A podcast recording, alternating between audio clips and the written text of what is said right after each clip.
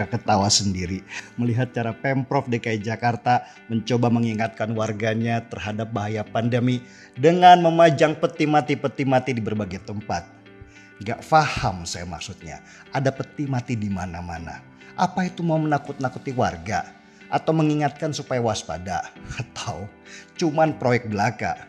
Ah entahlah cuma Anis yang paham maksudnya. Yang saya tahu memang beginilah ciri khas pemimpin daerah yang gak bisa kerja. Mereka suka main gimmick supaya bisa terlihat ada prestasi. Kenapa saya sebut gimmick? Karena biasanya yang dia bangun itu gak ada gunanya, bahkan gak ada fungsinya. Sekedar sebuah pajangan supaya orang melihatnya sebagai sebuah karya. Padahal apa maksudnya juga orang gak paham. Coba aja kita perhatikan mana karya Anies Baswedan selama tiga tahun menjabat sebagai gubernur DKI? Apa ada karya yang berguna buat warga yang membuatnya akan diingat sebagai pemimpin daerah yang peduli? Hampir tidak ada. Bahkan yang katanya dulu ada rumah DP 0 rupiah, nggak jelas gimana kabarnya selain peletakan batu pertama saja. Waktu dibuka pendaftaran sih, kabarnya rusunami yang dibangun di Pondok Kelapa itu peminatnya membludak. Bahkan beritanya sampai antri-antri segala. Kenyataannya sekarang dari 780 unit yang tersedia di sana, hanya 85 unit yang ada penghuninya. Berarti sia-sia kan? Bukan gak ada yang minat sebenarnya. Tapi syaratnya itu loh yang bikin banyak mereka warga kelas bawah gak mampu untuk beli. Jangankan mau bayar cicilan, buat makan sehari-hari aja mereka susah. Bayangkan, penghuni harus mencicil rumah susun di era Anies sebesar satu setengah juta rupiah per bulan selama 15 tahun. Bagaimana bisa? Sedangkan banyak masyarakat kelas bawah yang cuman punya penghasilan 3 juta rupiah per bulan.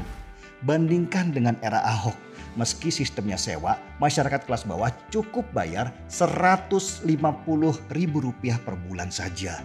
Itu juga hanya untuk biaya perawatan dan kebersihan. Dari sini kita bisa melihat bahwa ide-ide Anies Baswedan tidak mampu dia jalankan. Karena memang sifatnya hanya gimmick saja. Supaya orang milih dia sebagai gubernur, maka diucapkanlah janji-janji bombastis dan membuat orang mimpi indah Padahal isinya zong belaka. Tiga tahun Anies memimpin, belum ada karya yang orisinal dari dia selain hanya mengubah ide-ide Jokowi dan Ahok dulu dan mengubah namanya saja. Rumah susun jadi rumah lapis, reklamasi diganti nama jadi perluasan daratan. Kerjaannya ya itu-itu aja sambil terus nyalahin pemimpin daerah lama supaya orang menganggap Anies mampu memperbaiki kesalahan-kesalahan lama. Ahok saja yang cuma dua tahun memimpin Jakarta punya dua warisan besar, yaitu flyover Kuningan dan simpang susun Semanggi untuk mengurai kemacetan. Semua yang dibangunnya punya dampak terhadap warga, bukan cuma gimmick yang gak jelas peruntukannya. Kembali ke peti mati Anies Baswedan. Siapa pun ketawa melihat cara Anies mencoba mengingatkan warga Jakarta terhadap bahaya COVID di daerahnya itu seperti menaruh mobil bekas tabrakan sebagai monumen kalau di daerah itu sering terjadi kecelakaan.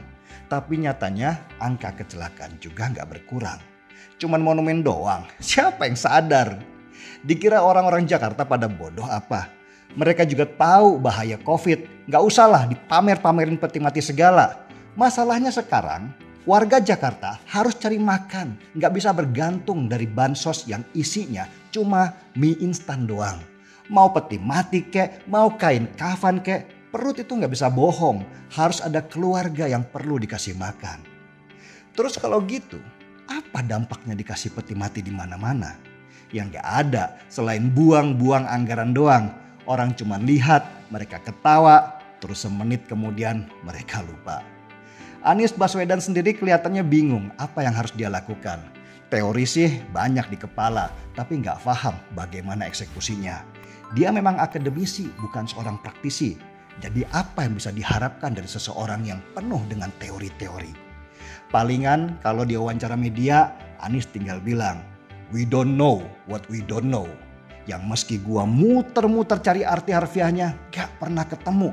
Akhirnya ambil kesimpulan kalau dia don't know what what alias tidak tahu apa-apa.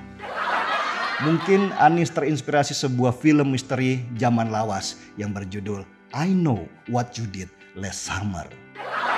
Ya, begitulah kerugian warga karena memilih pemimpin hanya karena dia seiman bukan karena kemampuan. Kalau nggak dibohongin pakai ayat, akhirnya yang keluar mayat.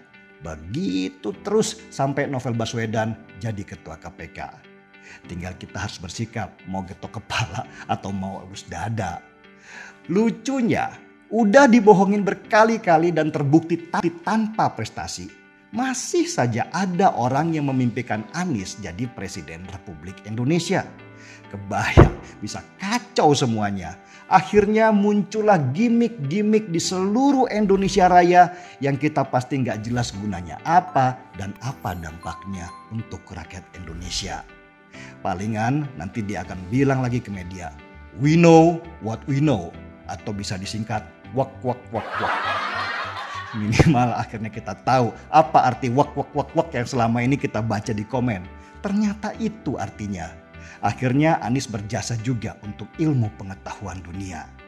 Mungkin kelak kita juga akan tahu apa arti singkatan dari BGSD. Siapa tahu artinya bangun gerak seluruh daerah. Cuman Anies yang bisa begitu. Kita mah apalah cuma remahan rengginang dalam kotak biskuit kongguan.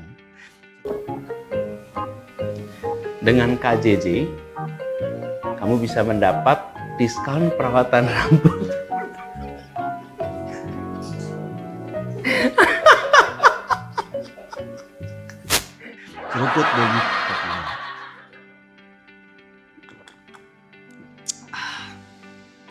Saya Denny Siregar, kita di acara Timeline.